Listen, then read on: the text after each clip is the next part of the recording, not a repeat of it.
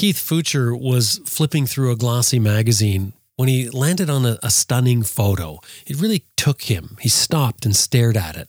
The photo was taken somewhere in the desert, sand all around. There's a, an orange tint to the scene that is common with those desert scenes. In the foreground were some dusty, rough looking riders standing by their motorcycles, looking as if they've just ridden halfway across the desert to get to this remote spot to watch the stunning African sunrise. And he was really taken by this. He was mesmerized by that photo. And in that moment, in Keith's mind, a plan began to hatch. He had to do this. He had to experience what he saw in the photo. He had to become one of these guys in the photo. Now, the hurdle was that Keith didn't even own a motorcycle. He had no riding experience, certainly no off road riding experience. He didn't even have a license to ride a motorcycle. So, if he was going to do this, ride a, a, motorcycle through an African desert to catch a sunrise in the sand dunes, he needed to first learn how to ride, get a license, then learn to ride off road, and then also to figure out what else he needed to know about riding in an African desert. And there's one more little hurdle, or maybe you could say ripple in the map. Keith, while he sat there staring at that photo, was coming up on 70 years old. I'm Jim Martin. This is Adventure Rider Radio. Stay with us, we got a good one for you.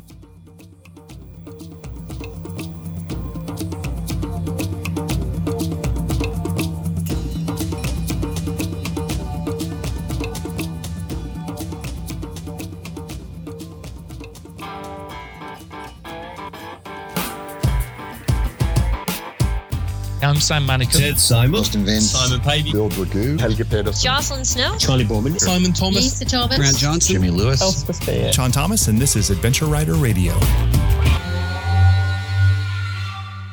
Green Chili Adventure Gear offers American made, heavy duty luggage systems for all types of motorcycles. You can turn any dry bag into luggage using their strapping system. And of course, Green Chili Adventure Gear is tested in extreme weather and terrain to withstand the abuse that adventure riding gives it. Tough, reliable gear. GreenChiliADV.com. Best Rest Product is the maker of the Cycle Pump, the best tire inflator for motorcyclists. It'll inflate your flat tire in less than three minutes. Made in the USA, comes with a lifetime warranty. They also distribute Googletech filters. CyclePump.com. Yeah, uh, my name is Keith Futcher.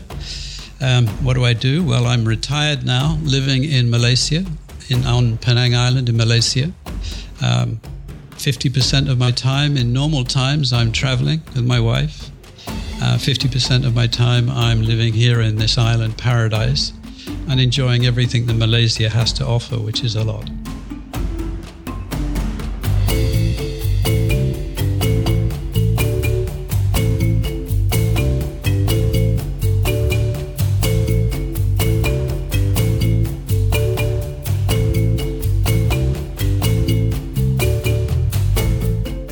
Keith, welcome to Adventure Rider Radio.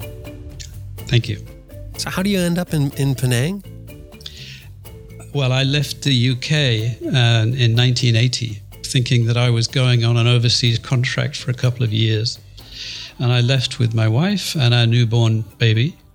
And uh, we went first to Hong Kong. And the thing is, it gets under your skin. And in no short time, both of us clearly understood. Certainly, my wife and I, and actually my daughter, when she thought about it decades later, understood that there was no going back. That having left the UK, we never feel that we've left it. But equally well, we've become expatriates, we've become global travelers. Uh, the irony is, I spent 33 years in Hong Kong, uh, living and working with my family, because every time it got dull, every time something got a little bit ordinary, some re- something really great came up, some really good opportunity. And so we did well and we prospered. My daughter grew up as a blonde haired, blue eyed Chinese girl. She's European, obviously, but she's the, sees the world through Asian eyes. And, and that's where we are. So my daughter is now a Singaporean in Singapore with a French husband who's also a Singaporean. And my wife and I live 500 miles north on an island paradise in Penang. Um, why Penang? Well, living and working in Hong Kong, a busy, busy place, commercial, hot pot. The realization didn't take long to, to, to us that we would, when I finished work, we would inevitably move away because in Hong Kong you work So we chose a Penang as the island that we first visited in the 80s when we came here for a holiday. And so we came and moved here, and it's a very cosmopolitan island. You can live very well, great communications, pretty well everything you would need, and yet it's still an island paradise. You, you mentioned there it sort of gets under your skin. Is it travel that gets under your skin or, or Asia? I think all of those things get under your skin, but I think the truth is that if you get on a plane to travel to another country, not to holiday, not to visit, but to live there for a period of time, and it may not be much of a time, may not be very long, but if you do those things, then you end up just liking the fact that your life now has two dimensions.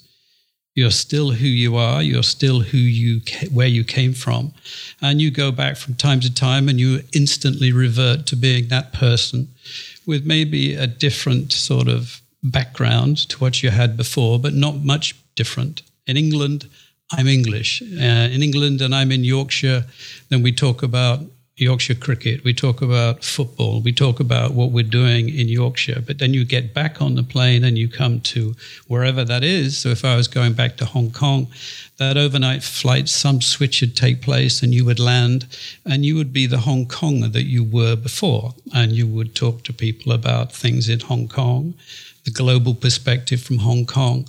So the more places you go, the more places you do that, then the more multifaceted you become.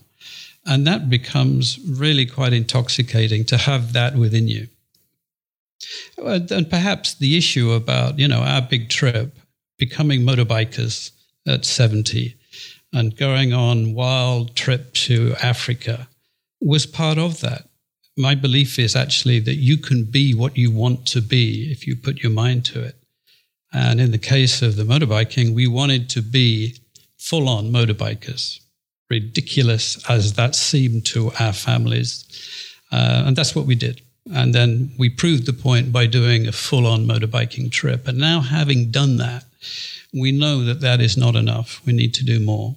We need to get back on our bikes and go somewhere wild to do something else.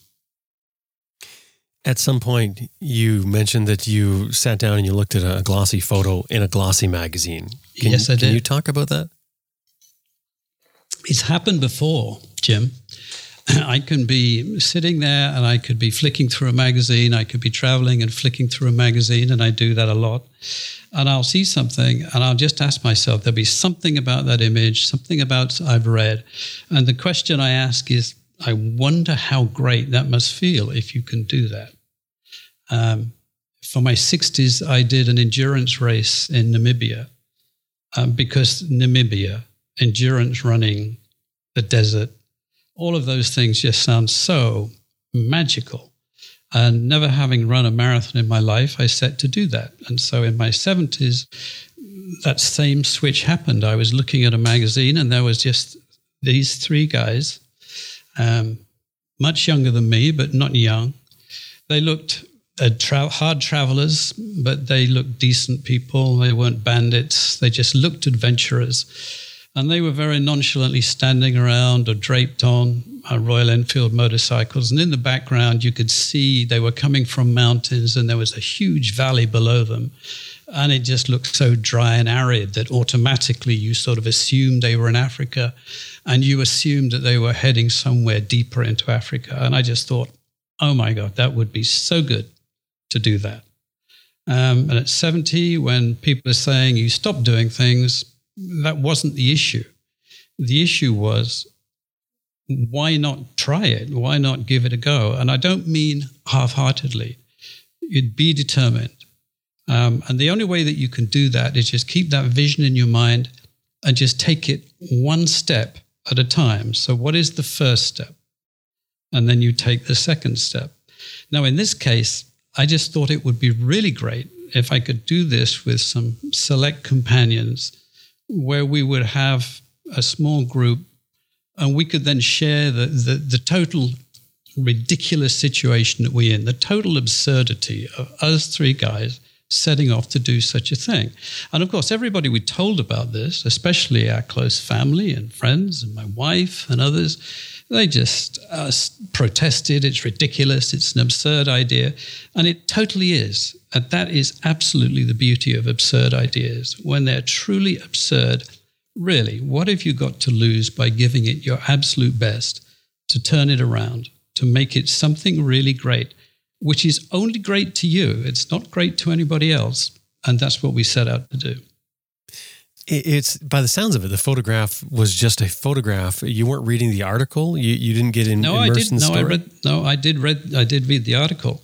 And was the article about adventures, about people riding the motorcycle? The, the, the article was in one of those, you know, typical weekend magazines where a very glossy magazine comes up with really slick ways for you to spend the money that you don't necessarily have, but you want to. So right. that great weekend, you know, reading, which we look at and we wish, um, the article was by a very, it was in a very respected magazine published by the Financial Times. This was not, you know, spoof stuff by a very respected uh, photojournalist who specializes in lifestyle, specializes in classic cars, motorcycles, wristwatches, a gentleman's writer, really. Um, and he wrote about this short trip he did um, with a group of guys. Um, and you know, it, it touched all the right buttons. This was off the road riding at a pace where you were in touch with the countryside, where your heartbeat was in sync with the running of your motorcycle engine. Um, and when they needed to stop and camp, they stopped and camped and wild camped where they were around a campfire and had simple food and drank a little bit of whiskey spoke about life, sang a few songs, and then went to sleep under the stars. That was the, the, the gist of the article. Um, the Boy Scout in me just wanted to do that. You mentioned that you did something at 60. Is is this Keith? Is this you? you know, that, that, that, sees these things and comes up with these, somebody would say, harebrained ideas, you know, where, where you're going to well, go off and yeah, do something yes, ridiculous? I, I, I, think, I think that is me. And I would like that to have that on my epitaph, probably. um, I think that is me, but it's not always necessarily harebrained. I, I, I did a PhD for the same reason at 50 because I just wondered what that felt like to do it. Um, and that took four and a half years. And it was that was that was changing that changed my thought processes in a way. Um, not not significantly. It was just a, shift towards clarity and accuracy. Um, so it, it doesn't so if i was going to sum that up jim it's that it i believe that every decade you get an opportunity to decide who you want to be. You can look at yourself looking back at the decades that have gone before and you can decide what is it you would like to be? What image do you want? What person do you want to be? And I don't mean in a sort of weird mental way. Uh, what do you need to do to make yourself a more interesting person? And then you set out to do it. And particularly if you move around in your life, because when you step off a plane and you can go into a new country, you become the people that, that people perceive you to be. So if you're a shy guy and you get off a plane and you go somewhere where people perceive you to be actually not a shy guy, you're actually not a shy guy. You live up to other people's expectations. So, so the world is literally our oyster. You can be what you want to be. I, remember reading some research uh, along those lines where they said that personalities aren't so much uh, b- built into us as we take on the roles that are vacant or, or that are required for the area. So in other words, if, if you were in school and you went into class and there wasn't a class clown, you become the class clown. It's totally. Sort of, I think that, I think that's absolutely true and and it's it's not new news. It's it's been researched, as you say, and uh, and, and, and writers have written about it for decades. Um, interesting books. But what does it mean to me on the personal level? Well, it means that when I was a younger man, then a decade was a significant snippet of my life, and I could then set out an agenda, you know, a wish list but it was important to say that you did the things that you needed to do to move it in the right direction. So when I was 50, I set out to live a life briefly of being um, an extreme athlete, you know, doing an extreme marathon in Namibia. And um, I, I, I it is just absurd to think about it. I was never going to be that sort of athlete. I mean, the people that I was living and racing with were all of those things, men or women. I mean, these were superb athletes, incredible feats of endurance. And I was a plodder, but I got to the end. I did it. Um, and I have my little medal, and um, but that's not important. The important thing was that experience, that living with endorphins and you're high in your bloodstream all the time under a desert sky of night stars. Um, when you can almost touch, you know, satellites and the space stations whizzing ahead in, in a night so clear and so full of stars that most of us never see it because we have so much ambient light in our lives.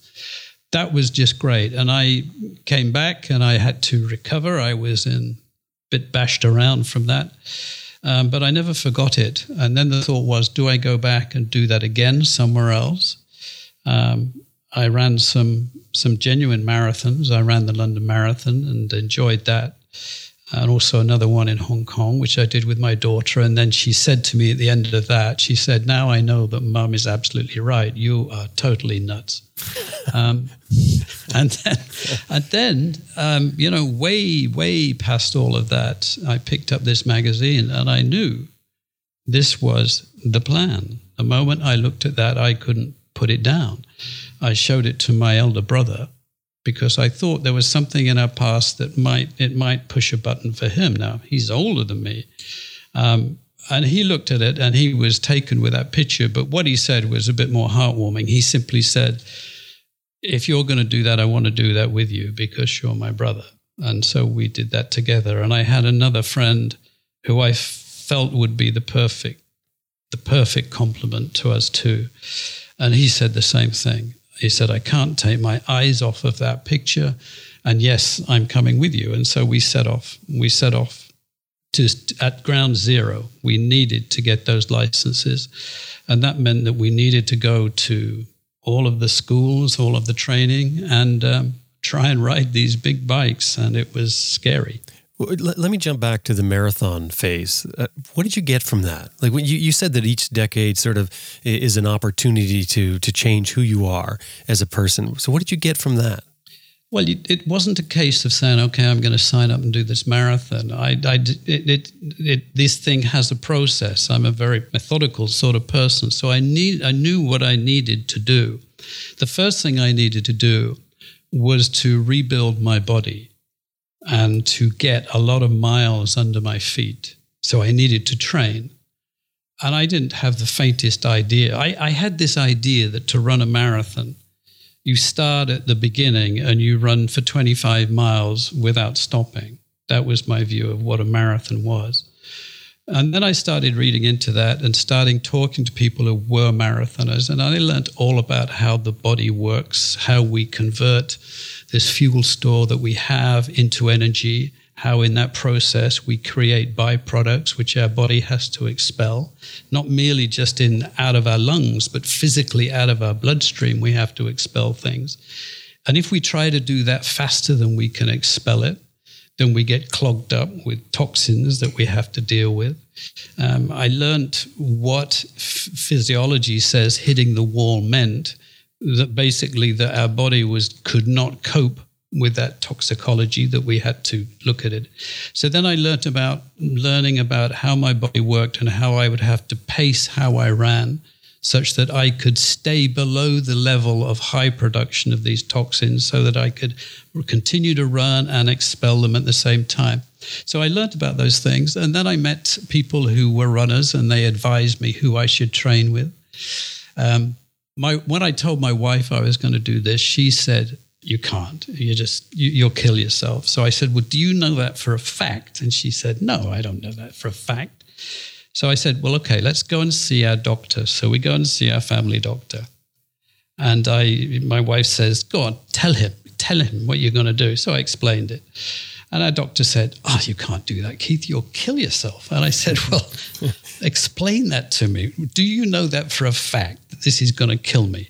And he says, No, but it doesn't sound like a good idea. So I said, Have you ever run anywhere in your life? He says, Well, no, I've never run anywhere. I don't know anything about that. So I said, Okay, let's assume then that I need to speak to a specialist. So who do I go and see? He says, go and see this orthopedic surgeon and he will tell you. So I go and see the orthopedic surgeon. And he, we have the same thing. No, no, you can't do that. You're going to end up in a wheelchair. So I said, Do you know that for a fact? He says, Well, no. So I said, Well, who do I see that would say for a fact? He said, This doctor is a specialist in athletic consultancy. He's the sort of person that super athletes boxers, ballerinas, superbly phys- physical people go um, for when they have a problem, and he helps them. So I went to see him, and he had a consultancy that involved trainers, and they put me on treadmills and they took videos, and they said to me, "Well, you need special inserts in your shoes because you've got a bit of rotation at the ankle." Um, and we have to teach you how to run because you may have been jogging for 20 years, but you're not running. You're just jogging along. Um, your middle body needs to be re- totally rebuilt. And so I, I started work. And after nine months, I used to get in my business suit and get in my elevator and go to the office. And I used to look around at the people in the office and I used to think to myself, go on, just punch me in the stomach and see what that's going to do to you. You know, go on, just punch me. Mental thoughts, mental thoughts. But then I was prepared. And then you go through the phase of the equipment, the gear you need, what you need. Um, but but hang on, this doctor that you went to see, the the last one, yes, they didn't say anything that you were too old. There was no consideration to that. No, they said opposite. They said, they said, of course. I mean, they made me do squats, and then they said, "Well, what's that noise?" I said, "Well, that's my knees." so, so, they said, "Well, okay, um, okay," and um, so I said, "What do we do about that?" It, they said, "It's muscle." And, and, and they said to me something differently to what everybody else has said. They said to me, This is probably the best investment that you're ever going to make in your life doing this. Because he said, what we're going to do is we're going to take care of all of those sporting deficiencies we see. And so we're going to rebuild your body. We're going to up your core strength because I didn't know this. And I don't know if you know this, Jim, but, but, but runners run a lot from their core muscles, particularly when they're tired, particularly when they're exhausted.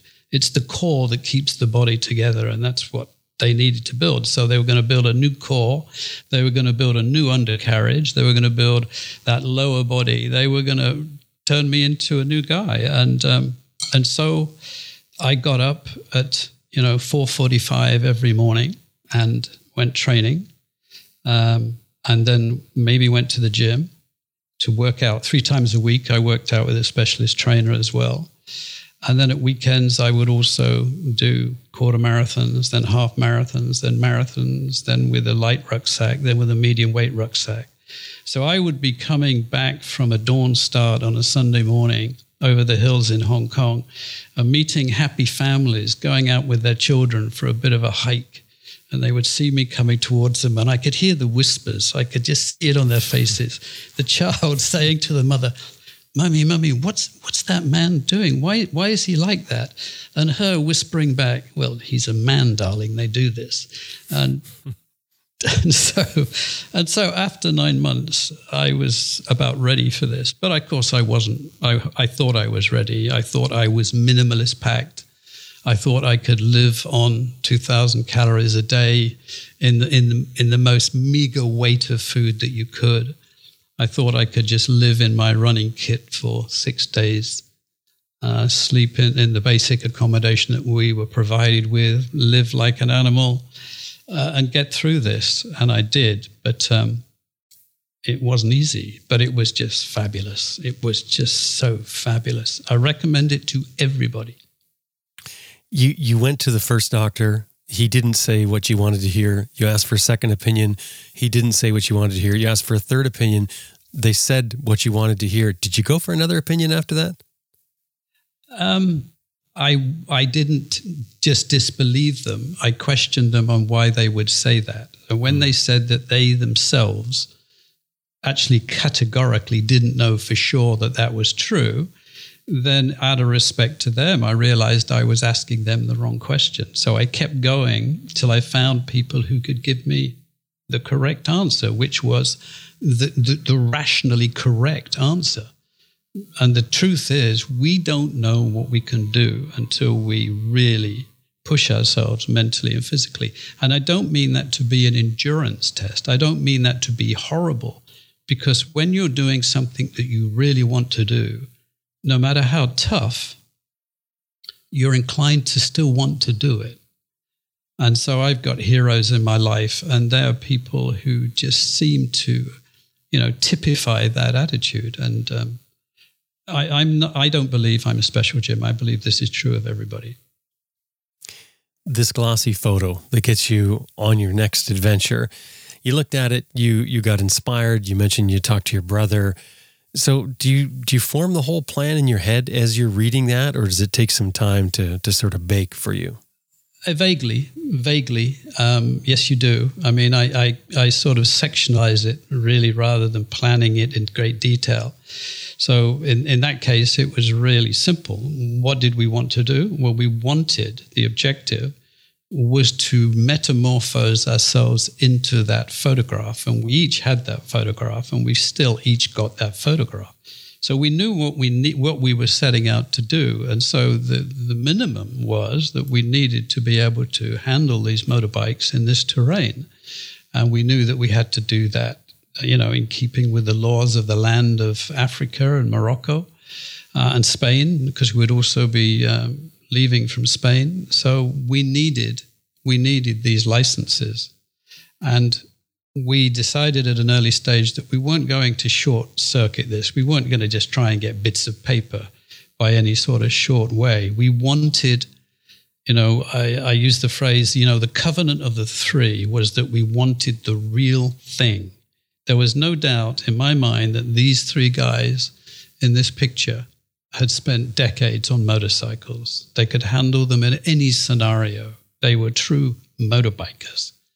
And that's what we set out to be in the minimum time that we could do it to everybody's satisfaction the trainers, the instructors, the people who would test us, but more importantly, to ourselves, and even more importantly, to the many motorbikers that we were sure to meet on our way. We did not ever want to come across as a phony. Um, and so that was that was the challenge. And um, we were going to go down roads that we thought were long closed to us. You know, this is a scenario in our life where when you want to renew your driving license, you have to fill in a form to says that you're still sane and that you can still see and you've still got two legs and two arms. So we, we were we were stretching plausibility on this. Well, you're 70 years old and you you you're not even a motorcyclist and you're going to do an epic adventure. Uh, I mean I was I was 69 coming on to 70. Sorry. My brother was 74. 74. So, yeah. so that's what I mean. So yeah. I mean, surely the people you run into as you're as you're describing what you want to do. I mean, even you're looking to go and take motorcycle lessons, they have to sort of step back and look at you and think. Well, okay, there's two there's two dimensions to that. First of all, let me let me just tell you a fact of life. You're far too young to get this. In fact, anybody who is younger than me is far too young to get this. All I'm saying is this is that from a 70 year old's eyes looking out, providing you have your health and you're all in one bit, which is a big question mark, but providing you do have those, those virtues, that from your 70 year old eyes looking out, you see a world through 30 year old eyes. Your mm. mind does not tell you that you are 70 years old. Okay? The frustration is that you are 30 years old and you've woken up one morning with somebody's body that you don't recognize and it's holding you back. But the truth is, nothing's changed. As far as you're concerned, you think the same way as when you were 30. You want the same things you had when you were 30, and you are ambitious as you were when you were 30. Actually, you're more ambitious because part of your mind tells you that there is a clock ticking and you now to need to move twice as fast as you did when you were 30. Besides, at 30, you were a wastrel. You wasted time. And when you're at 70, you're not in the business of wasting time. So that's the only difference. Okay, you are a 30 year old in a 70 year old body. And there's that barrier that you have to overcome that between your brain, that's the 30 year old, and the real world. That barrier in between you is the body. Well, it's also your wife and every mirror you look in. But that's true. And also, when I say your wife, I actually mean all the people who love you become concerned that you're going to do something really stupid and kill yourself. Well, the truth of the matter is that that might be true. But if you're having fun doing it, wow, that's quite a proposition, isn't it? Because the alternative is bleak. But that's a very negative way of looking at this subject. So that's it. You know, yes, we were those age. And the point that you were coming to, we looked out at the world, setting out to become full on, top notch motorbikers to then do a full on, top notch motorbike adventure. Um, from the point of view of somebody who's 30, and that would be considered, hey, that's a really great idea. The truth is, and the trouble was, if it was trouble, here's, here was the real entertainment. Everybody we, we rocked up to see to help us on our way was slack jawed with an astonishment that we could still breathe, let alone get on a motorbike. So that's that's where the entertainment came, because it was phenomenal. The the reactions we had, you know, when I when me and my brother Mike turned up for our first day at motorbike training school after we'd got the theory out of the way. Uh, we turned up in what we thought was appropriate clothing for that adventure, for that day and they're sort of lounging outside the cabin where we were going to be doing training school, you know, and there were bikes laid out on this concrete area nearby. We're all of these young kids. And I'm looking at my brother thinking, why aren't they in school? You know, what, what's going on? and they and they were polite to us. And of course, we were polite and tried very hard to be on their wavelength to them. We didn't want to come across as anything other than the same as them. And they're thinking the same thing. I'm thinking, oh my God, they must be joking. And they're looking at me and they're thinking, oh my God, they must be joking. and the instructor comes out and he, I'd spoken to him on the phone and I'd spoken about what the objective was and I'd spoken about the mission and he was totally up for it totally wanted to come with us, was totally convinced he was going to turn us around. But I never told him the age thing. And then when he took a look at us, then he had to sort of recalculate a bit. And uh, so he said, okay, he said, this is a one day training course, but I think in your case, it's going to take three days. And we, I said, why? And he says, oh, your reflexes are different, you know. And I'm thinking, here we go. So, how many 70 yeah. plus year olds did the instructor teach before you guys showed up? Did you ask that? I did ask that. He he said he didn't say none. He didn't say a lot. Mm-hmm. But I remember um, sending him a photograph the, when we'd finished the trip. I sent him a, an email with a photograph, what I call our version of the glossy photograph in the glossy magazine, which I've sent over to you. Uh, I sent him that photograph and I said, well, you know, against all forecasts, uh, we made it. And I'm really sorry for crashing your motorbike four times, but we did make it. And he came back to me and he said, uh, uh, somebody had come into my office that day and was with him when that email arrived. And he was asking him whether he was too old to learn to ride a motorbike because he was really keen to do this. And he said, I just showed him your photograph and said, you know, this is, no, you're never too old to do anything. And I think that's true the whole getting your motorcycle license though that, that wasn't that easy that wasn't three days for you no it, well it, we, we got off to a great start. I mean we all three of us had sufficient brain power to get through the theory without any trouble. Um, when it came to in, in, the uk you have to do this in phases. Well in europe you have to do this in phases. So you have to do a thing called um, compulsory basic training which which is enough in one day for most people to uh, get a certificate to say that they can ride a 125cc motorcycle with L plates on without any other supervision. And so this involves going through slow maneuvers, going through high speed maneuvers, open road, two hour ride with an instructor assessing you. And, and before that, you go through the lectures on the basics of a motorcycle, all of the safety gear and why you wear it, and how the motorcycle functions with huge emphasis on safety, what you can do to protect yourself on the road. And that we got through, not in that first day. He wanted us to do that in two days, which we did, and um, that's fine. Uh, so that went fine. And by now, we're feeling pretty upbeat. I mean, we're thinking two days, that's great. So the third day of that particular session, we'd arranged that we would migrate from 125cc to 650cc motorcycles. And that third day was superb because when we got out there and looked at these machines, uh, we were impressed with our 125cc. It looked fabulous. But when we got out there and he had three of these machines lined up, this was a different animal. This was this was a jet fighter. This was packed. Absolutely, the frame is packed with components, finely milled machinery big wheels, everything big, the chain drive massively bigger. Uh, you just knew looking at these motorcycles, you were dealing with a whole different creation. And then in your mind, that, you know, having come from a 125, would it ever be a scenario that you could fly this thing? Because this looked to be a machine that you weren't going to ride, you were going to fly this. Um, within three hours, we were all aboard a 650 and moving up and down the runway on these. And it was just a beautiful, beautiful experience because this was, I expected a, a jet fighter takeoff. I expected it to race off, you know, flames coming out of the exhaust, hmm. pivot into the sky.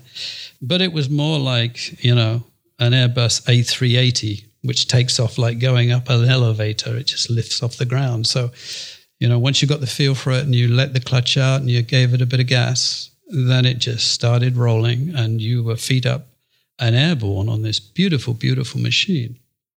Um, and that was a wonderful moment. The tricky bit came when you realized that it's a Jekyll and Hyde machine. That within every motorcycle is, you know, a huge beast um, and a vindictive personality. So you get something wrong on a big bike, and things go wrong very quickly with catastrophic events. And that was the point when we knew that it was a whole different deal because that first day for me was a catastrophic event in the sense that I had to cruise after a while, cruise this big machine back down towards the training hut, bring it neatly round in a big circle and stop because we were going to have some more refreshments and talk about things. I came off that corner and stupidly thought I need a bit of brake and I touched the wrong one. I just briefly just mirrors hint to the front brake and then bang, front wheel locked. And I was flown off it and the machine was down. Um, it was like an explosion. There was it was just one minute things were fine, one minute things were not fine. And for me, that was a turning point. That's when I knew that this was not going to be a short game. It was going to be a long game. And I didn't know how it was going to play out. And so I tried for a period of time, you know, lockjaw determination. This is a question of me or this machine, and it's not going to be the machine that wins. But the truth of the matter was, every time I took that approach, it was the machine that won. um, and so I'm, I'm training on a big open concrete area. This is an old Second World War bomber airfield. You know, this is a big area, flat, complete. And I still managed to drop the bike four times over a period of several training sessions, all because I was just not handling the machine as it needed. I was not balancing when I needed to balance in slow maneuvers. I was not handling clutch and throttle in the right way with the right finesse. I was not using that rear brake with a touch. And when I was using the front brake, um, then I needed to be straight as a die. And it took me a while to get that. Um, and that's why I ended up continuing the training in Malaysia, which was a great place. It is a great place to ride a motorcycle. Now this is this is street training, street riding, right? You, you still have to because because your plan is to ride off road, so you'll still need off road training, or did you do that? Um, yes, we did. We did. Um, but the first, the first port of call would be to have sufficient, you know, recognizable documentation. So our focus, and perhaps wrong, and I, I, I perhaps thought after a while it was a wrong focus, was all about instruction to pass tests. All hmm. about what do we need to pass the next test. So, what we did need in a UK environment is to show sufficient proficiencies in slow maneuvers to get a sign off from the man from the ministry that we were safe, you know, in the maneuverability of, of a motorcycle. And then the third test is that you're taken on a 45 minute open road ride with the man from the ministry. And you have to demonstrate to him that you can handle that motorcycle safely and well in a multi traffic urban rural scenario. Um, and those, those tests are nerve wracking. Um, but the mindset was wrong because I was thinking of this in terms of tick the box, tick the box, can I show him I can do this? Yes, tick the box. Whereas what I needed to do was actually become comfortable on the motorcycle such that whatever I was asked to do, I could do. I may not even have done it before. And for that, I realized that I just simply needed to ride the motorcycle. Um, and, in, and in Malaysia, in Penang, I needed to carry on. I had to come back to Penang anyway. So I needed to carry on. And we don't have winters here you know, when we have rain, it's the temperature of your shower. So it's it's not a bad climate to be on the road or even doing motorcycle training. So I started off in the motorcycle training um, process that applies to Malaysians in Malaysia, and it's it's wonderfully quirky and pleasant and nice, very serious. You know, the people who are watching over you all the time are in blue uniforms. These people are serious. But I did, it was pointed out to me that I had such an old driving license that had been converted from my UK one to a Malaysian one that I was already licensed to ride a 250cc motorcycle in Malaysia. Mm. So I thought, well, why am I going to a training school when I simply want to ride? And I was legally allowed to do that. So I went to a dealer and I love motorcycle dealers because, unlike car dealers, motorcycle dealers are people who are really trying to fit you to a machine. I know they're selling the stuff, but frankly, these are motorcycle dealers are motorbikers talking to other motorbikers. So I think it's a better language, a better conversation. Mm-hmm. And so I bought a 250 uh, cc Kawasaki, which I loved. And then I got up every morning pre dawn. I got up about five every morning and simply rode it for three hours. So I rode into the night, into the dawn, into mixed roads scenarios and rode, I don't know, four or 5,000 miles. And then went back to the UK to finish off the documentation. And then it was a slightly different scenario because now, although I was now stepping up from a 250cc machine, this was a 250cc machine that I had ridden mile after mile through multiple scenarios day after day and not crashed it once. This was different to being on an old runway and ridden it for a lot less time and managed to drop it four times. And so I ended up getting through the documentation stage. I went to a different training school in the UK, um, a much more contemporary one, new thinking now in the UK on how people should train for cars and motorbikes not meant to be frightening, meant to be familiar, meant to be part of a serious adult process, um, and took care of it. And then it was a question of coming back to Malaysia and adding that extra dimension, that rubber on the road, different scenarios, different terrains, to be ready for Africa. And then we started seriously getting kitted up for Africa, which was enormous fun. what do you take to Africa? What was the plan, uh, you know, from the outset? Well, the plan was that we were going to get the licenses and then take the next step. The next step meant that we would buy bikes, then we would head to Africa. That's as far as we had thought. However, the big however in this was that unfortunately at this time, international terrorism raised its heads in, of all places, Morocco, which is an incredibly beautiful and peaceful country. But there was the dreadful incident of the two Scandinavian women who were beheaded, you know, in the hills, and mountains of the Atlas. And this happened about two to three months before we were heading there. And suddenly, you know, our family and friends were saying to us, Ooh, this looks to be worrisome.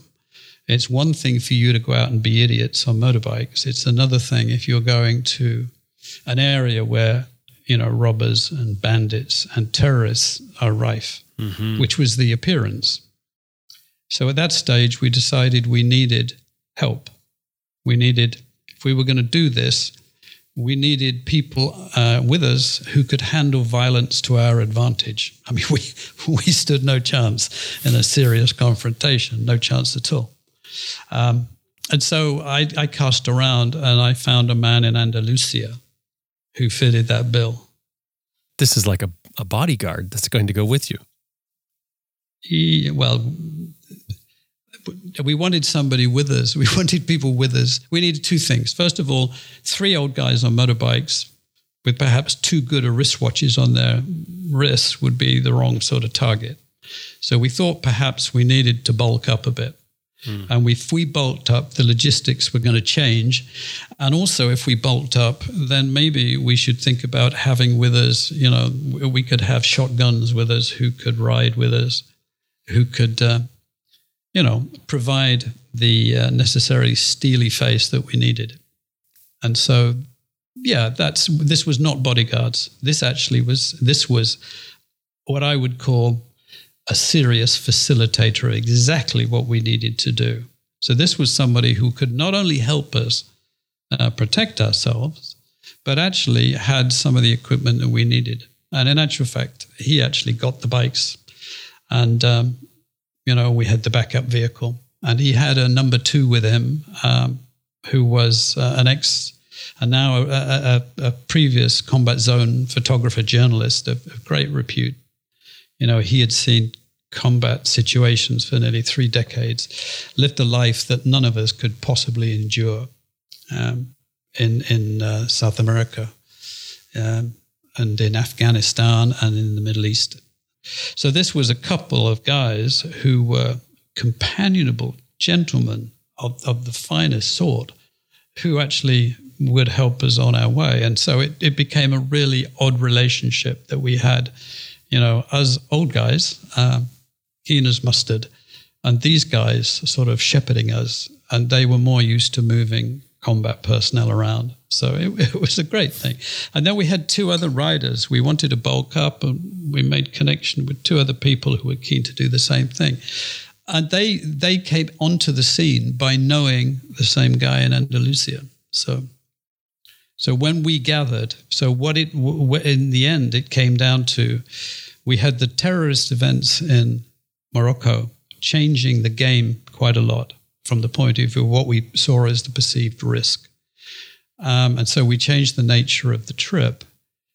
And at the same time, we bulked it up and brought in new people, not only new people to help help us on our way, to bring certain skills that we certainly never would have. We didn't have that sort of day to day combat experience. And then, secondly, we had additional numbers. So we simply had a date we were told that we would meet in the hills near Gaucin in Andalusia on this date. Um, and we decided that we would our, our, trip from the UK. I flew in from Asia.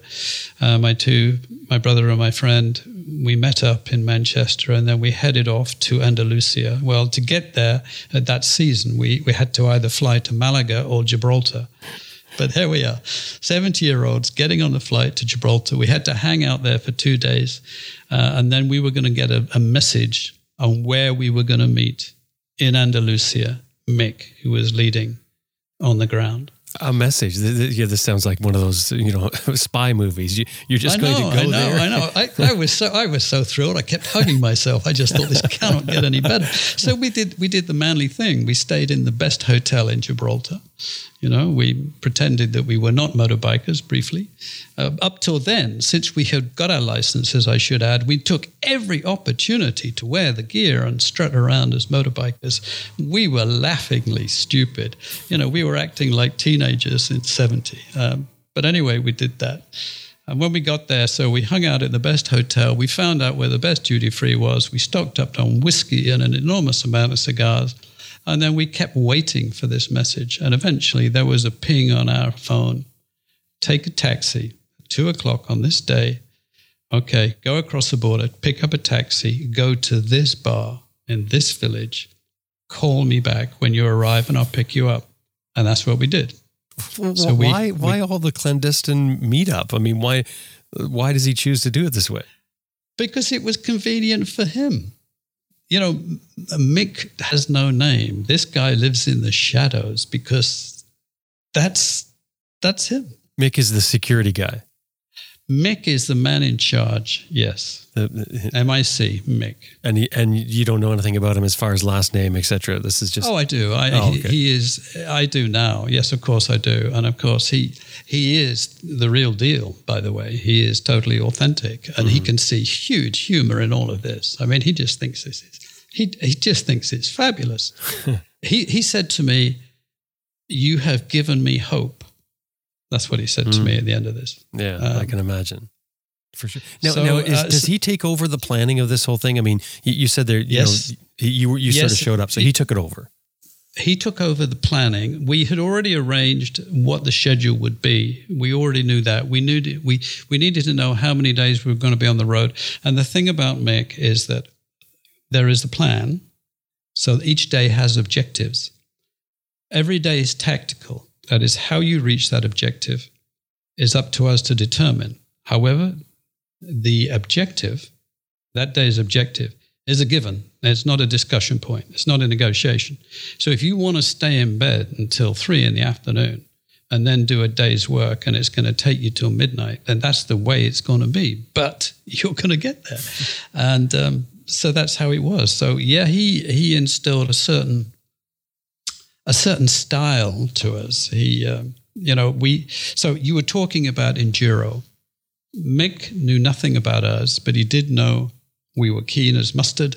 He did know that we were old, and he knew that we had the paperwork, and we had sent him bundles of folding money. So we were all together on this. And so that weekend, so he met us, and we were then in an accommodation that he had arranged for us in uh, in the hills near Gaucin, and it was fantastic. It was so cool, and the the point of being there was for the next two days, we would be riding enduro on Royal Enfields under the cracking whip of Mick. And he wanted to see if we were going to cut it. And it was quite clear that if we were not going to cut it in his eyes, we weren't going to Africa. That was the deal.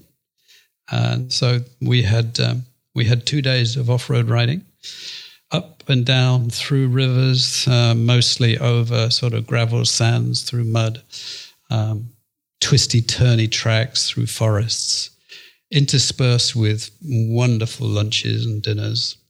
So yeah, that was the proving ground. And on, on the way, we managed to. Mike spectacularly slid his bike. Um, and, and got up cursing and screaming because he had, you know, melted his trousers on the exhaust of the Enfield, smashed the headlamp, and kept apologizing profusely for crashing the bike. And we all said, "No, you didn't crash it. You slid it over really bad gravel, and if you had not stopped it on the edge of that, you were going over a cliff." So, Mike, we think you did a pretty good emergency stop. You know, so- I, I got bogged down, um, managed to get it bogged down. Um, we, we all had in that 48 hours a lot of reasons to think that we were not going to cut it. And, um, you know, on the Sunday late afternoon, Mick said, okay, we better get back because we've got to repack everything for Africa. So then we set off. That was your your sort of uh, hurrah, I guess. At that point, you knew you passed Um, his test. That night, he said, he said, we got to get, he, he said three things. We're going to get back. We're going to get repacked. I've got to rejig um, my Range Rover. He has a very ancient Range Rover that runs with the precision of a Rolls Royce. He is that sort of guy because he takes care of all of his own mechanicals. So he said, I've got to rejig. I got to rejig the Range Rover for long distance desert which I thought sounded wonderful. That's just what I want to do. Um, and then he says, Jason, who has um, was is Jason has as as an individual has. ha- I don't know how many lives he's got, but he's lost more than nine and survived. I mean, he has been next to people who have been killed by roadside devices. Jason is the photographer. Photographer. Well, Jason is actually Mick's friend, and okay. he had nothing to do, so he was co-driving with him. And he he said, you know, he is a photojournalist of some reputation. He said, "I'll do two things. First of all, I'll run some classes this weekend on how you use your iPhone to take better pictures, um, but also I'll take pictures on the way." And he did that because he was interested in taking the pictures, and I bought the copyright of them, um, and some of those you've got. So it's yeah so jason was there but jason has an awareness of danger. Most of us have no sense. Now jason was the sort of guy that when you approach traffic lights in, in an urban area would open all the windows. And i said to him we were doing that. I said we're going into a village to have supper. I said why are you doing that? He said habit. I said well what sort of habit is that? He says he says when we stop at traffic lights is when trouble happens and i want to make sure there's no glass flying around and then he showed me that on his key ring, he's got this device that will slice open, you know, a seatbelt in a second. Jason is so far ahead about potential danger. He is literally the safest guy in town to hang around. If you want to live for a long while, then hang around with Jason. He's the guy who introduced us to a shit bag. This was news to me. Have you ever heard of a shit bag? Uh, no, I don't think so. Okay he pointed out that in, in the biggest combat situations, that, that people's intestinal problems can get worse. And so this is a, a malaise which is not great at that time. But he says the battle has to go on. So in this small Ziploc bag, you carry with you everything you need to keep you combat ready. So we were sitting around saying, I wonder what that can be. And he says, Well, change of underwear, some tissue would be good, matches, and a head torch would be great. And okay, so we get the tissues. Okay, we get that. But the matches and the head torch, and his answers were succinct and on the game. Burn the debris, leave it as nature intended. So, scorched earth policy, he said, will apply for the entirety of this trip. And then, secondly, he said, never ever be without a head torch. You never know when you're going to need a head torch, which proved to be a point because we all used the head torches. We didn't need the uh, bags that much, but you know, it was. So, Jason was the guy who was a perfect complement to Mick's, you know, well tempered latent aggression. So they were a really great team, which was why when we rode as a team on the African roads, we rode in echelon. We knew when to be spread out. We knew when to be bunched together. We knew, knew how to handle, you know, primeval uh, heavy traffic. African heavy traffic, how to manage to stay on the road when they wanted to push us off. And that was all included in that weekend. It was a pretty fantastic one. However, before we left for Africa, a number of things were going to happen. Jason was going to just check us out for survival kit, make sure that we were taking what we needed for wild camping, what we didn't need. Well, that was our option if we wanted to carry that. Um, and so we did. So that evening, we, we went through preparation. Uh, we had uh, a private chef in our digs, and so she cooked a wonderful farewell dinner. And so one of the finest nights you know, I can remember for a long time was sitting by that log fire, finishing off the whiskey, smoking cigars and watching the smoke go up to the rafters. And that's when Mick told me about his hero. And um, that is going to be the next adventure because that is quite a hero. And when Mick talks about somebody that he admires and why, you can see it's a very compelling story. And then we set off the next day for Africa. Who who is Mick's hero?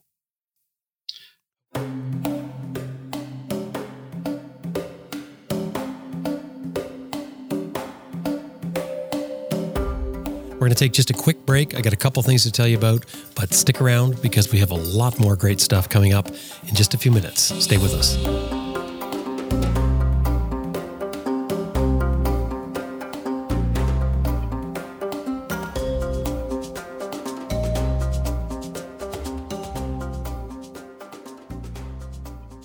You know, I used to think that a throttle lock was only good on the highway, but now I realize the reason that I thought that is because I didn't have an Atlas throttle lock. The Atlas throttle lock is an ingenious device designed by um, David and Heidi Winters after returning from their own round the world trip. And they did it because they were so dissatisfied with the throttle locks that were available. So the end result, the Atlas throttle lock, is nothing short of craftsmanship. I think it's the kind of craftsmanship you find in a quality watch. Seriously, the thing is beautiful. It clamps onto your handlebar in minutes. It can be changed from bike to bike. But the best thing, in my opinion, is the way it works. Two buttons, one for engage, one for disengage. They both have a positive, firm feel, so there's no mistaking what you're doing. And when it's engaged, you just adjust the throttle, either add more throttle or let a little throttle off without disengaging the Atlas. You just twist and relax. It's going to change the way you ride. Have a look. AtlasThrottleLock.com is the website. Anytime you're dealing with them, throw in there that you heard them here on Adventure Rider Radio. AtlasThrottleLock.com. How many riders have you heard say the stock seat on their bike is terrible? Some say it's like sitting on a two by four, others say it's like sitting on a wood, wood slab. It's important to keep your butt happy so that you're comfortable. But what about your feet? Stock foot pegs are the bare minimum. So you can ride the bike out of the showroom. That's about all you want to do with the stock pegs. But if you want to get serious control of your bike, you want to sort of up your ability to control your motorcycle, well, the, the stock pegs just don't cut it. And you know, until you've had a great set of foot pegs on your bike, you probably can't imagine just how much difference they can make. The day that I installed my IMS products foot pegs, uh, I was getting ready to head out on a ride. I installed them and then I went around packing and loading, and I sort of forgot that I installed these new foot pegs on my bike. That is until I rode out the driveway. And the moment I stood up on those pegs, man, the connection between my foot and my foot pegs, I didn't realize what I was missing before. It's important, obviously, to have connection between your foot and your foot pegs because it is how you control your bike, in particular when you stand. But even on the long stretches, you want a, a foot peg that's comfortable. IMS Products makes a full line of motorcycle foot pegs um, to fit your ride. Everything from the real wide ADV1 and ADV2 on down to the Core Enduro and others that they have. They're made of cast certified stainless steel. They're warranted for life. They're made in the USA. IMSproducts.com is their website. Anytime you're dealing with them, throw in there. You heard them on Adventure Rider Radio. IMSproducts.com. Turkana Gear is a new manufacturer of soft luggage for motorcycles. Crafted through experience is their motto because the founders are all travelers. So these travelers, including Mickness and Elsby from Piki Piki Overland, got together and brainstormed on what they liked and what they thought was lacking in soft gear that they had experience with. They thought about what was important to them as travelers for gear, and they came up with some interesting points. First off, uh, it was paramount that the gear was durable. That's an obvious one. Dependable, of course. Um, then repairable. They wanted the bags to be easily repaired on the road. Simplicity. They want gear that gets the job done. And the interesting thing was they wanted it available at prices that leaves money in your pocket for more riding. I like that idea. TurkanaGear.com is the website. Anytime you're dealing with them, throw in there that you heard them here on Adventure Rider Radio. Turkana is T U R K A N A. So TurkanaGear.com. Who who is Mick's hero? A woman called Winifred Wells. And this goes back, I was, what, I was barely a teenager when Winifred Wells made her name, but she was uh, an African girl, woman, 22 perhaps, uh, in Perth on the far side of Australia. And she grew up in a, a sort of semi-urban existence in Australia. Uh, parents were middle class, to, well-to-do. She was a bit of a tomboy, and so when she was 15, she told her parents she really wanted a motorbike, and they laughed at her. So she saved up enough money and she bought a motorbike, an old motorbike. Um, and then she went to the Melbourne Motorcycling Club, which was totally male dominated, and said she wanted to join. And of course, they laughed as silly. So she turned up for some of their track events and beat them. So she became a member. Hmm. And then when she was 22, she decided that she wanted to go to Sydney because she had never been there to take a look. So one Boxing Day, she set off at noon and she rode to Sydney. Okay, the other side of the continent. Nobody had ever done that. To get to Sydney, she had to ride across the Nullarbor Desert. Nobody had ridden across the Nullarbor Desert. And when she spoke about it and she asked for, you know, tips and ideas at the Melbourne Motorcycling Club, they all laughed their heads off and said, You're being totally absurd. You know, your bearings are going to seize. You're not going to be able to do this. The bike won't be able to handle it. So she went to see Royal Enfield, the dealer in Royal Enfield. And she, first of all, she bought a Royal Enfield 350 of him um, and bartered for the price. And then she managed to get 25 quid sponsorship for this trip which you know this woman has gumption if she can do all of these things. Yeah. and so christmas she set off and she made her way to sydney and she had a mini weekend break in sydney. And then she rode all the way back because she had to get back because she had to go back to work.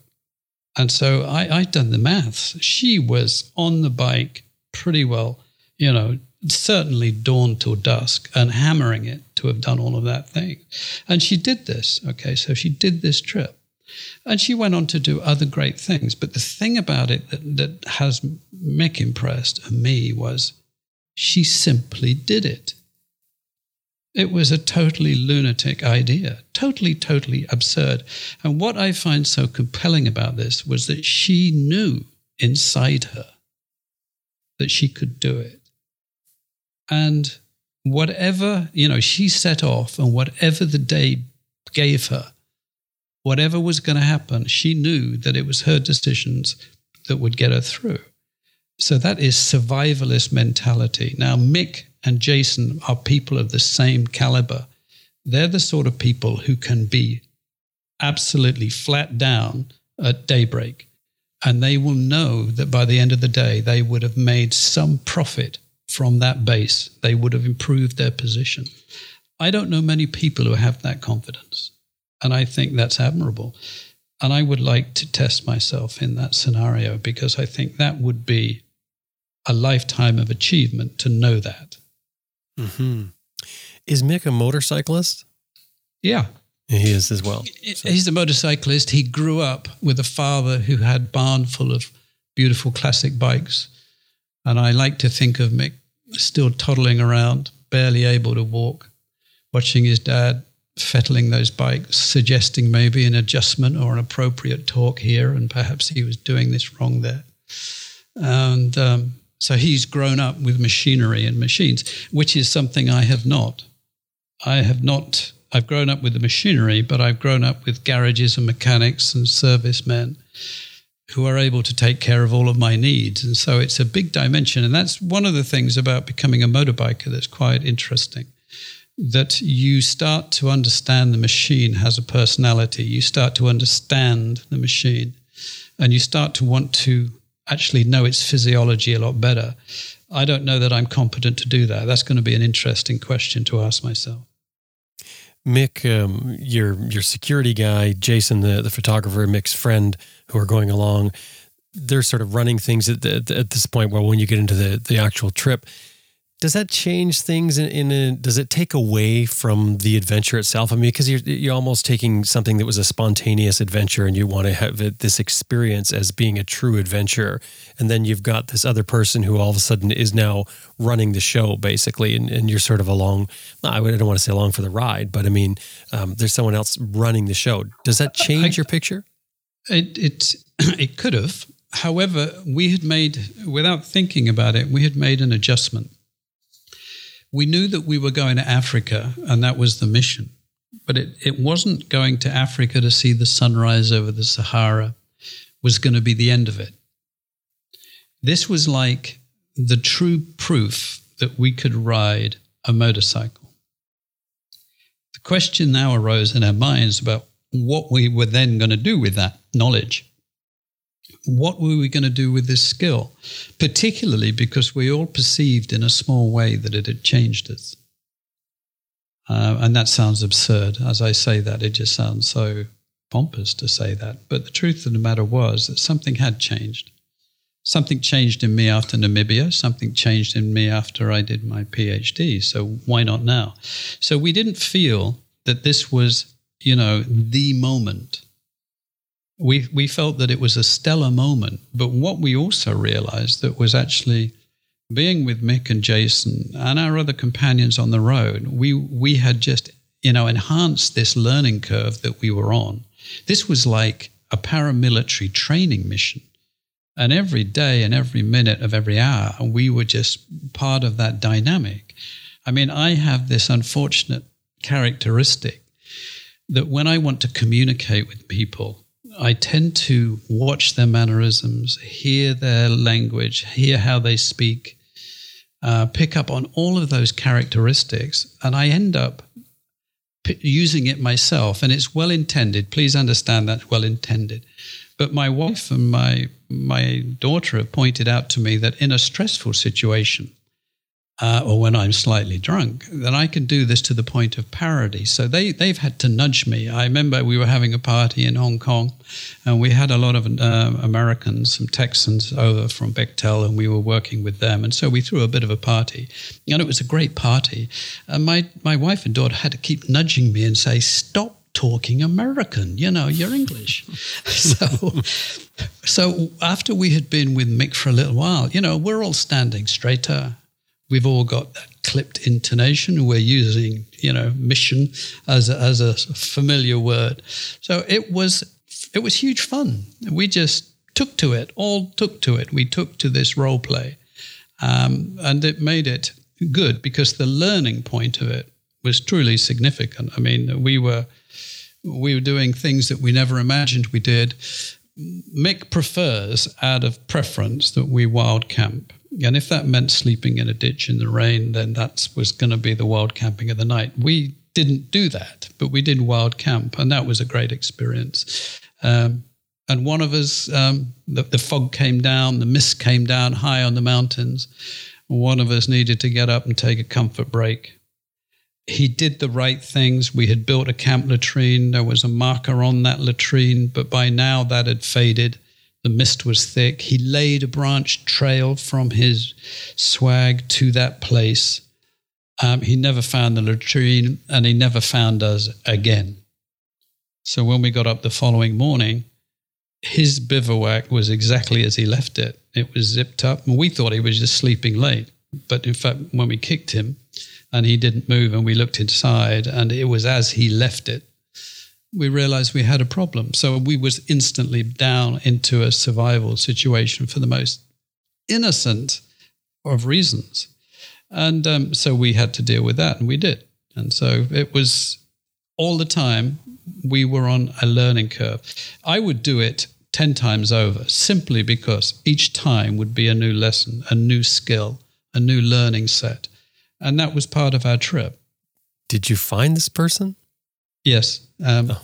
the, the, this person uh, is American, and um, his he he for pleasure likes hanging off mountains and uh, climbing and bivouacking on tiny bits of string, you know, on the side of a vertical cliff. That he thinks is fun. So if anybody was going to get lost and survive, it was him. So he was in the thinnest of sort of tracksuits and a pair of slipper shoes, but he couldn't find us. We were high up in the Atlas Mountains on the highest ridge, about halfway up, and it was cold. Um, and so he was lost and did everything that he could think to do. So he looked for the lie of the land, he looked for the pattern of the trees, but we were in a, a very old olive grove, so there was no real pattern. So he tried, and he knew that if he if he found a cozy nook, and he did, so he stuffed. You know, he told us he I stuffed my uh, tracksuit with bracken to get some air layer there to get a bit more warmth, and he said then I would find somewhere to shelter. But he said at the moment I felt myself going to sleep, I knew I had to move because he said if you sleep, you die. And we said, well, how does that work? And he says your muscles don't shiver when you sleep. And shivering is your body's ability to give you enough warmth to keep you alive. So if you sleep, you're in trouble. So he kept at it through the night. Um, and then eventually he found a track which had enough substance to think that was the track that we came in, we rode in on. Uh, and he followed that downhill till it came to a junction. And then he knew he was confirmed. He knew where the nearest town was. So he started trekking as he was. And at daybreak, he got there and he asked somebody for the police. They took him to the nearest police station. They wrapped him in a blanket, fed him hot tea, and waited for a phone call. And by mid morning, we had regrouped and we were making those calls. And so we asked, you know, we were asking, is there a man called Kid there? And they said, yeah. And so we picked him up. And so he went into recovery mode, which is why we ended up having an interesting experience near naked with the locals that night. But that's a entirely different story. Uh, how old is Kid? Or was he at the he's, time? He's, um, he's, he was the youngest of us. So he's just turned 40. So how, how far this, this story that you just told, how far into the trip is that? We are three days in. And how long okay. did, did the trip end up being? The next, the, the plan was if it hadn't been for that sort of um, pause, that day we would have reached the Sahara, and the next morning we were going to do the dawn. At, uh, you know, seeing the dawn, the sunrise at the dawning of a new day in the Sahara. So we were a day late. So he needed, we needed to regroup. We needed to get, make sure that he was fully up to gear. And uh, so we, we took, we had a bit of float in the program and that's where we used it. And I should point out that all of our planning in terms of the weather, the season, what we would have to deal with, what equipment we would need at the personal level was thrown out of whack by the coldest, wettest spring that Morocco can recall. And as Mick kept explaining, you know, this is just climate warming, guys. We just got to suck it up. Well, he didn't put it quite like that, but that's what he meant. and um, so it was, uh, we were riding in very low temperatures, in driving rain. If it wasn't rain, it was heavy cloud. So we were driving, riding in difficult conditions, but we were pressing on because, you know, objectives are objectives and the detail was just tactics. And so we pushed on into the desert. For, for the route, you were going from where to where? We came across um, we came from um, just the bay, just the Bay of Algeciras, just near Gibraltar, and we came went across on roll-on ferries to uh, just outside Tangier, Tangier Med. It's a new commercial port, and we picked up the road network then to head for Chefchaouen in the foothills of the uh, Rif Mountains. Uh, and we ended up doing that. We were delayed on the way. So we ended up doing that through sea fog and into the night. So that was a foggy night ride. Um, and we were late. So we were pushing on. Uh, got to Chefchaouen. Then we followed the road network to get us right into the heart of Morocco and into the Middle Atlas. And then from there, we started rising up, taking one of the few roads that would take us over the Atlas into the Atlas Plateau. The Atlas is um, two two mountain ranges with a high, arid, spectacular, austere plateau um, between the two.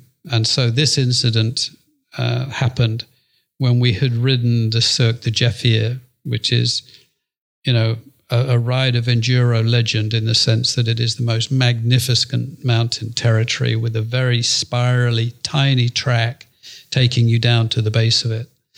Um, with nothing around, and the vistas are spectacular. And so we had done that and were wild camping that night in celebration.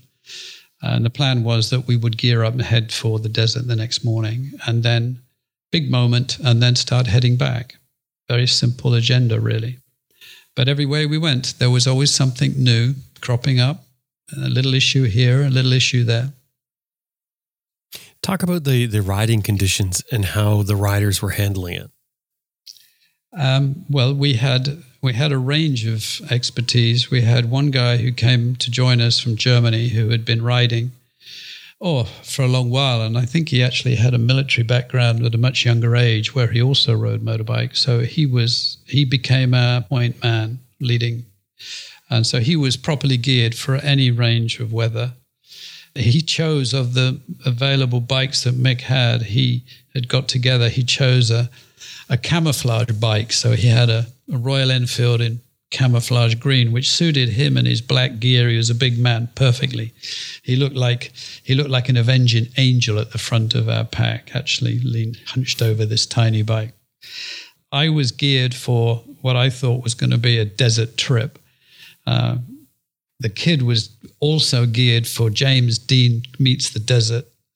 Um, my older brother was a little bit more like my German friend, but lighter loaded. And at the back was my friend from Yorkshire in England, David, who was wearing summer riding kit because he thought it would be so hot. He brought along a mesh jacket. So we were do- doing this ride in much lower temperatures in high ground uh, than we expected, with the added um, the added burden of either driving rain or quite heavy cloud base. Um, you know, it's interesting. Driving rain, cloud base, which is the worst? I'm not sure because a cloud base is like raindrops frozen in the air. It's just like heavy dew just hanging there. It just seems to be a wall of water, a wall of mist that you're going through. It's like rain without speed. And so that was every day we had downpours. When we were in the Sahara uh, for that dawn, that night, um, this was now April, uh, should have been much higher temperature. The temperature fell. Um, and for the first time in nearly a decade and a half, the rain fell that night, just a little bit. But by the time we packed and started reversing out of that situation, the rain started. They had nearly a year's rain in the weekend. So when we took the desert roads back out of the desert, instead of them being flat, sandy, gritty surfaces, they were just mirror ponds of water.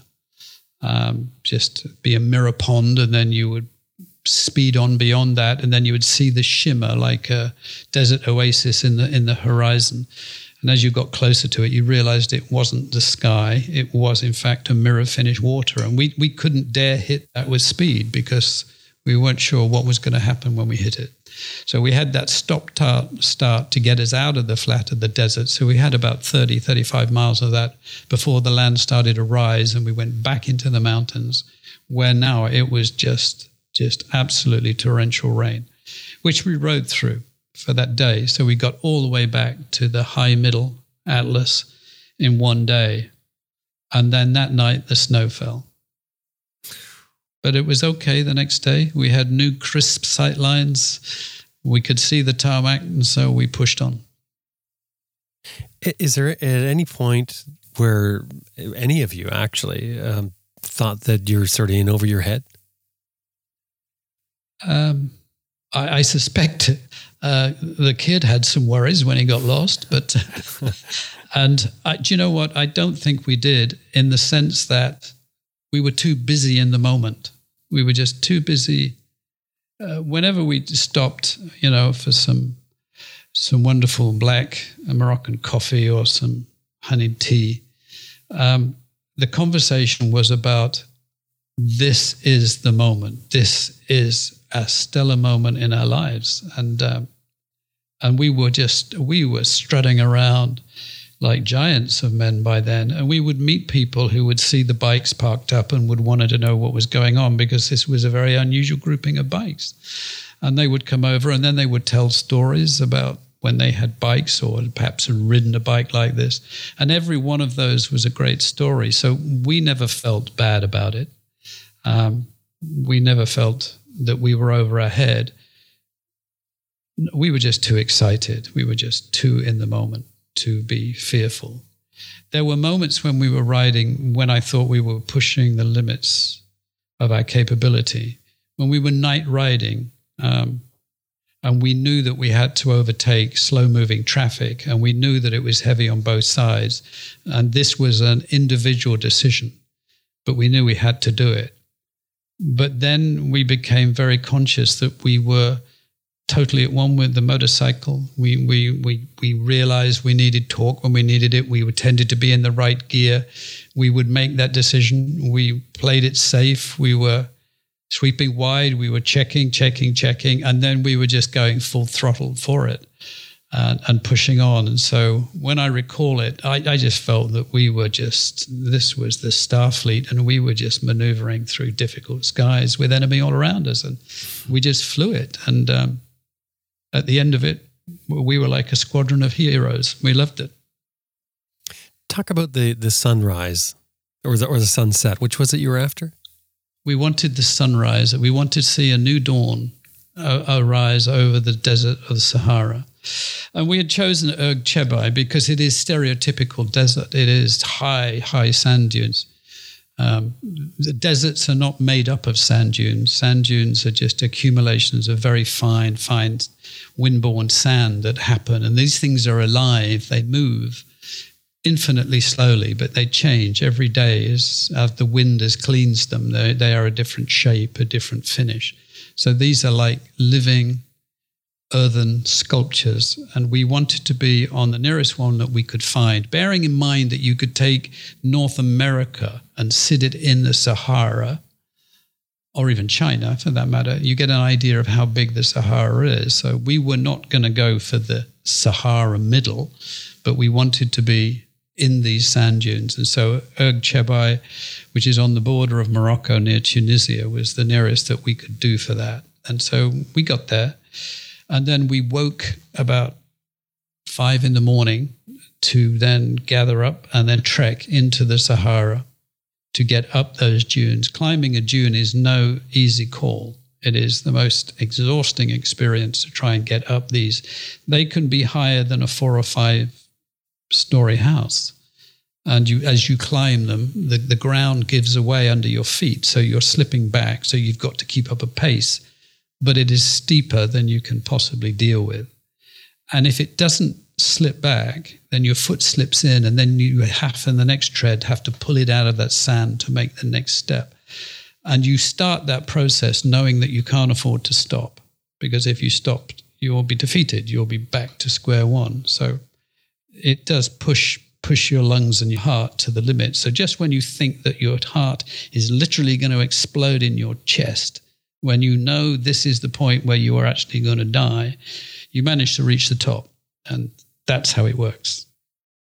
And so we did that and then hiked deeper into the desert because we wanted to find in the dark, we just had those head torches for illumination and we were walking the edges of the ridge. So we're walking on a knife edge of sand that fell away 45 degrees either side of us, with your feet slipping as you're walking into the desert until we found what we thought was, we sensed was an optimum, optimum place. And then we waited.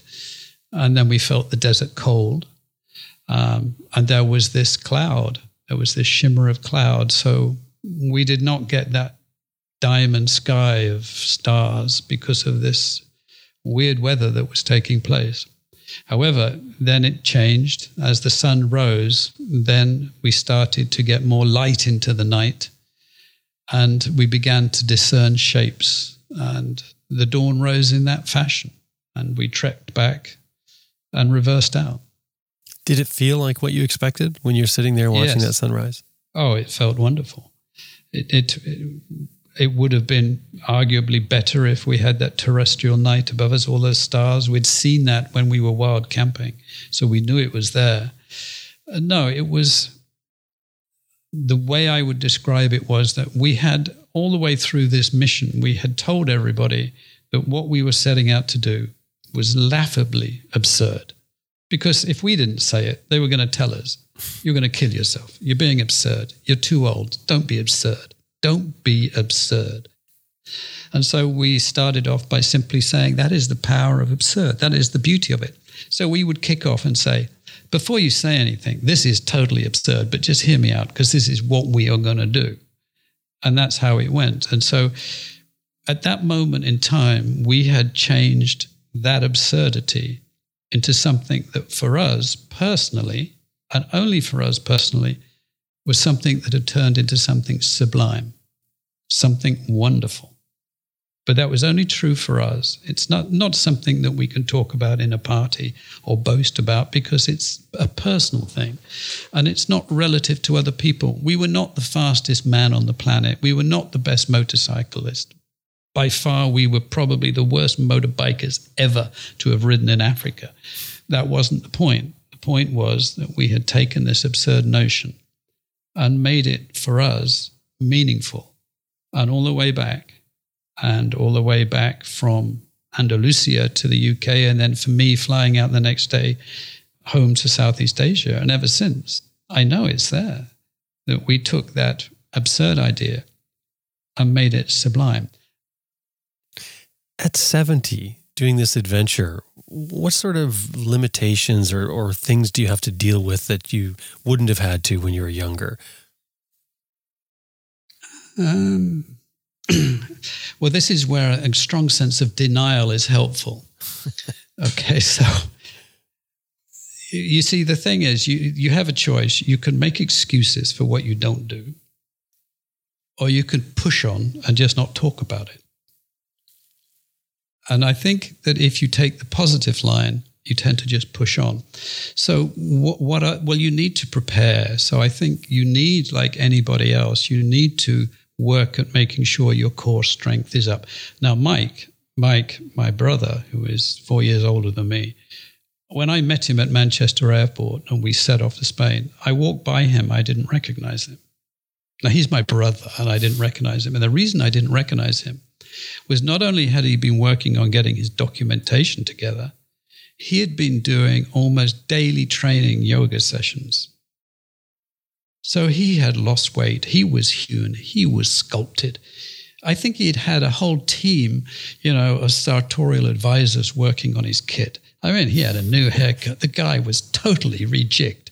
I was so embarrassed to be his brother. I looked a scruffy git compared to him. And so he had prepped in the full way. He had worked on all of that core body strength. And he said to me, it wasn't a vanity thing. He said, I had a real fear that the body would let me down. And so I knew I had to prep. So I worked with trainers. And so that is true. So I think anybody who's setting off to do a serious, a serious mission, a serious journey, who's going to push himself that harder, should at least spend the same amount of time as that whole trip training for it. They should be really, if you're going to run 250K in the desert, you need to have run 250K before you get the desert in simulated conditions. Or maybe 500K, maybe that's a better. So you do, you do need to prepare your body over a period of time. Um, but apart from, and then you need to visualize, you need to think about what you need. Whatever you take is going to be wrong, but it's much better than guesswork. So you need to visualize the situations, imagine what it's going to be like, imagine what you're going to need, uh, and try and work through it that way. And that's that's a huge amount of fun. This is like Christmas before Christmas arrives. The anticipation is just so much joy. You talked about change, how you know each each of these decades when you're when you're tackling something, there's certain change comes over you from doing this that you experience. What sort of change did you get from this? Um, I felt a sense of release. I felt I had. Here's a phrase that when you get to your 70s, when you go and see your doctor, he'll tell you that you've now entered the valley of death, if he's honest. Okay? Mm-hmm. So people, when they have decade birthdays, tend to see these sort of, you know, flags on the way. Oh, 40, midlife crisis. I'm going to live less than I've already lived. Wow, better get on. Better buy that Ferrari, get the new girlfriend quickly. Um, all of that sort of stuff. When you get to your 70s, you know, you're so far beyond a midlife crisis, you think, God, have I got the energy to have a crisis? So there is this flag at the 70, there's a flag at the 60s. And also, when you get to the 70s, you stop thinking in terms of a decade. That's too long. You better think in terms of a five year plan. The Chinese have got that right. Let's have a five year plan. So you just got to up your game. Um, and therefore, the release for me was an actual realization that I should just unburden myself. I should get rid of a lot of stuff, lighten up, and really go for it. Seriously go for a very adventurous time. You know, come hell or high water. What do you have to lose at 70, really? You know, you are living for yourself, but you're living for the people who love you, but they want you to be forever 21 or 30. Um, and that's not the way it's going to work. So I think you simply have to you have an obligation to push harder and to live with verve and style and energy whilst your health permits you. And if your health gets in the way, then you have to deal that with that as a separate issue. But my view is is the harder and fitter you stay, then maybe you can hold it altogether, altogether for longer. So there is absolutely no reason at 70 to do anything that a 30 year old, well, there are some things you can't do, but, you know, so you just push on and you give it your best. And I believe that you can do all of those things. That thought process is divergent from from the standard thought process um, of as we get older it's time to slow down. I mean, most people think of that. You retire and you slow down and you do th- some things. Maybe you take a cruise. Well, well, Jim, who says that? I don't know. It's it's what we're taught. I mean, there's it's funny because we talk about a lot of I things like this. All, it's all of the people around us do that because they want to protect us and nurture us, and and make us live longer and better. They want to keep us wrapped in cotton wool, you know, in a dressing gown with our slippers by the fire, watching a bit of TV, because we're safer that way. But it's we're not safer to ourselves that way if we allow ourselves to have that mentality. So I think I think that is a truism that we live, but I don't think it's a valid argument on how you should live your life.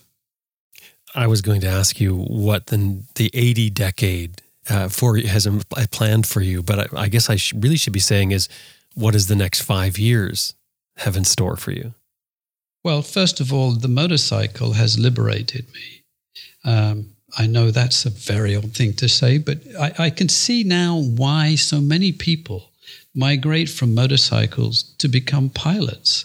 And I don't mean pilots of big planes, I mean pilots of microlights, pilots of the smaller plane, because that that has now thrown in that dimension that we don't have on motorcycles. You know, on a motorcycle, you're piloting this machine and you can go any way except altitude. And that's a great sensation. So add that extra dimension and add in altitude, and know then that you're leaving the road and you're going to have to navigate the skies with a view of coming back or bringing it down safely in the right place is a huge thrill. Winifred by, Wells, by the way, went on to be a legendary pilot in Australia. So I, I, get that. So for me, I don't currently have that aspiration. I don't intend to stop scuba diving because I've always felt scuba diving a great free release, the ability to hover over reefs and vast depths and just look at what's going on in that strange, weird other world is, is just so wonderful. But the motorcycle, I feel, is a great liberating force. It is the ultimate road trip vehicle you and two wheels, which means that you have to attend to that machine. That machine is useless without you on board. And if you don't do it right, the machine is going to hurt you. So it's an interesting dynamic. And then you can just, the idea that you can just set astride that and set off and go anywhere. There are some wonderful adventurers out there now with great blogs and doing wonderful, great things simply from that sense of personal exploration. And that's that is what I want to do. I just want to feel that I can continue to explore the world from my own personal perspective because what we find in the world, near or far, is about how we relate to it. It's a personal thing. And I've always loved that. I think travel and exploration and the self development that goes with that is the greatest luxury. I should now add that the greatest luxury actually is time. But the one that is most sensual is that exploration. To travel is to explore, to learn, and to become a new person on every new day. You're in a new place. And I think that's great. You're a biker now. You didn't just take an adventure that was bike centric. You've come out of it a motorcyclist. Yeah. And I'm very pleased about that, quite proud about that. I don't deserve the accolade because all of the motorcyclists I hang out with and I, I have as friends are so much better at it than me. And I'm continuing to learn. I just stay on the quiet side of that. And, and what's great about motorbikers all over the world, everyone that I've met without failing, no matter how different to me, has welcomed the opportunity to share on the basis that we're both motorbikers. And I think that's really good. I've got a great story about Mike when we were learning to ride and we were both stressed out. He was trying to put together a contract. Um, with a company in America. And he realized that night that we were dealing with the stress of the first motorcycles. He woke up in the night and realized he could see it in his mind. There was a miscalculation in the tender price. So he rang his counterpart in Texas and said, um, explained there is an error, the big error affects Mike. And um, he wanted to negotiate around it. And the guy, you know, as a commercial world, he said, Hey, Mike, contract's a contract. You know, what can I do? You know, that's the way it is, buddy. And so Mike decided to sort of take a different tack and talk about what that guy was doing, what he was doing. And he said, "So what are you what are you doing at the moment, Mike?" And he said, "Well, I'm I'm riding a Suzuki, you know, through the day. I'm doing some training." So this guy perks up and he says, "Are you a motorbiker, Mike?" And so Mike, seeing his opportunity, says, Well, yeah, why are you? And the Texan says, Yeah, I, I got a Softail. I'm doing a trip this weekend. I'm going from A to B and we're going to do this. It's going to be great. And then Mike said, Gee, I wish I could be with you there doing that. So then they said, Well, okay, well, let, us think about this. So then he says at the end, the Texan says at the end of the conversation, Mike, you know, he said, Don't worry, we'll sort something out. So I know, a strange story, but that's how motorbikers are. they don't hurt other motorbikers. Uh, you, um, the whole the whole thing is absurd. You you've said absurd several times. It's the name of a book you wrote about this adventure. Yes. What is the book about? What does it tell the reader? Uh, pretty much all of the if you like, my personal view on on this whole idea um, with with the nitty gritty, the detail of it. See, one of the things about absurd is you take it to your heart. Is it's ironic, you know. The British love irony, but it is satire. It's uh, you're laughing at yourself. You know, when you say I'm going to do something absurd, it makes people smile. It makes you smile. It is entertaining to be funny. And so when I when I do this trip, I, I have in the same way, I don't know where this comes from, but I find when I am doing these endeavors, I end up with sort of words forming in my mind, a phrase, a clause, and I end up laughing at it. My wife's noticed it. She says, if I am thinking about something that I'm going to write, she actually sees me smiling or laughing to myself. It's because these word pictures come in. So when when I am on the road and when I'm doing these things, I, I make these notes, I put them together. So absurd is the total collage from start to finish, from the moment I saw that glossy picture in the glossy magazine to the moment it was ended as we left Gibraltar. And it was ended with me having one abiding thought, and that was of Winifred Wells. The next grand plan, perhaps. And so absurd is, is the story of the journey, a journey of people, a journey of change, a journey of exploration, and a journey of recollection. And most of the time, it's all about laughter. I mean, when I look back on my life and the things that I've done, I just find it enormously funny. When I tell these stories to people over dinner, we all fall about laughing because it is a hoot. What happened to us on this journey was enormously funny. Uh, it was enormously pleasurable.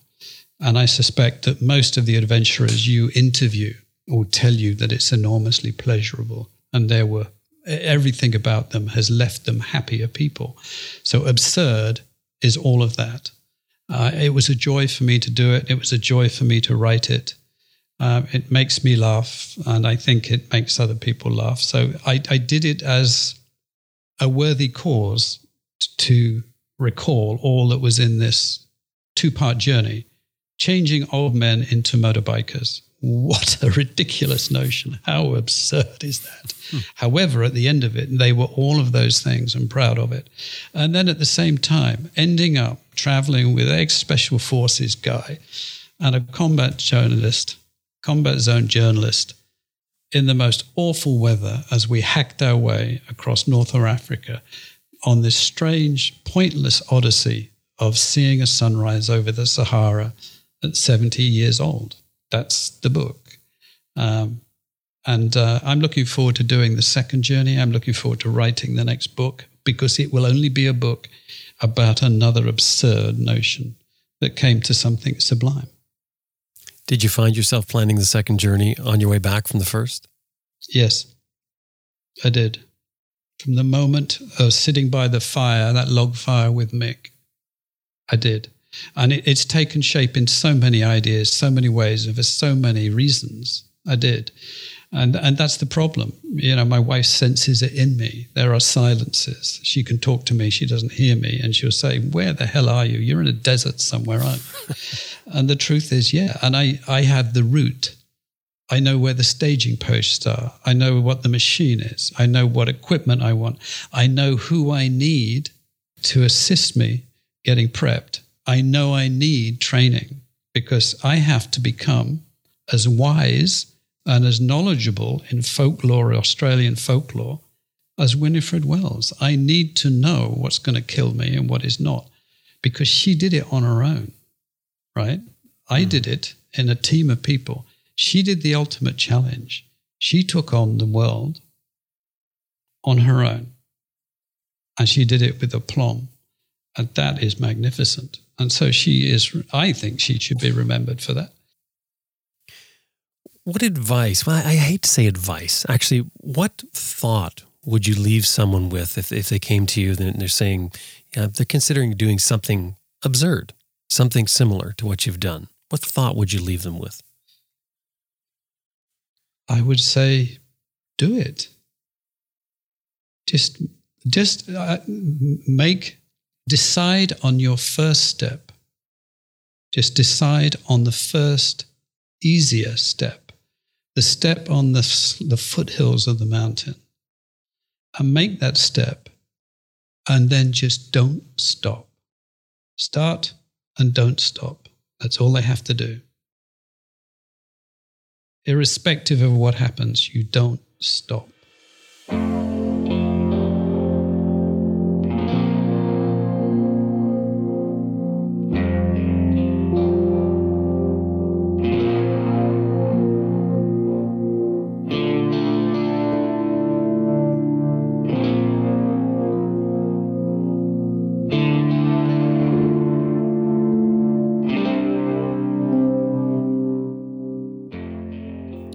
Was Keith Futcher from his home in Penang.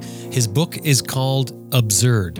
Now, if you'd like to get the book, the website of the publisher is gbpublishing.co.uk. Of course, as always, that link is in our show notes that will take you directly to the book. We also have some great photos from uh, Keith's adventures in the in the show notes as well. All at adventureriderradio.com.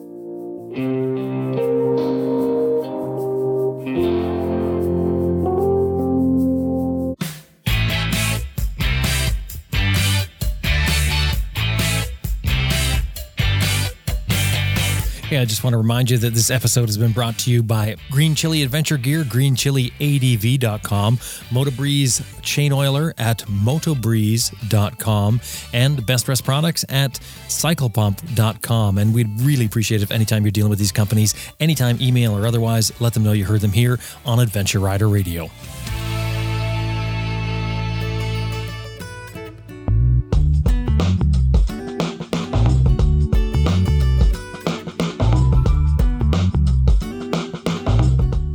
Well, that about wraps up another episode of Adventure Rider Radio, and we sure hope you enjoyed listening to it as much as we did making it. Special thanks to our producer, Elizabeth Martin, and to you, the listener. Thank you very much for being a part of this. Hey, um, don't forget, I was mentioning if you drop by our website, adventureriderradio.com, click on the show notes for this episode. We have that link in there to Keith's book. We also have the photos in there from his adventure. And um, so, anyway, if you're interested in looking at the book, follow that link. Anyway, time to get out there and ride your bike if you can. And, and before I let you go here, I just want to ask um, your support. The show is built on a model of listener support and advertising to make the whole thing work. So we need your support. Don't sit back and, and, it, and think that everybody else is going to do it because it's only a small percentage of listeners that actually support the show. AdventureRiderRadio.com, click on support. Anyway, thank you very much. Get out there and ride your bike. My name is Jim Martin. I'll talk to you next week.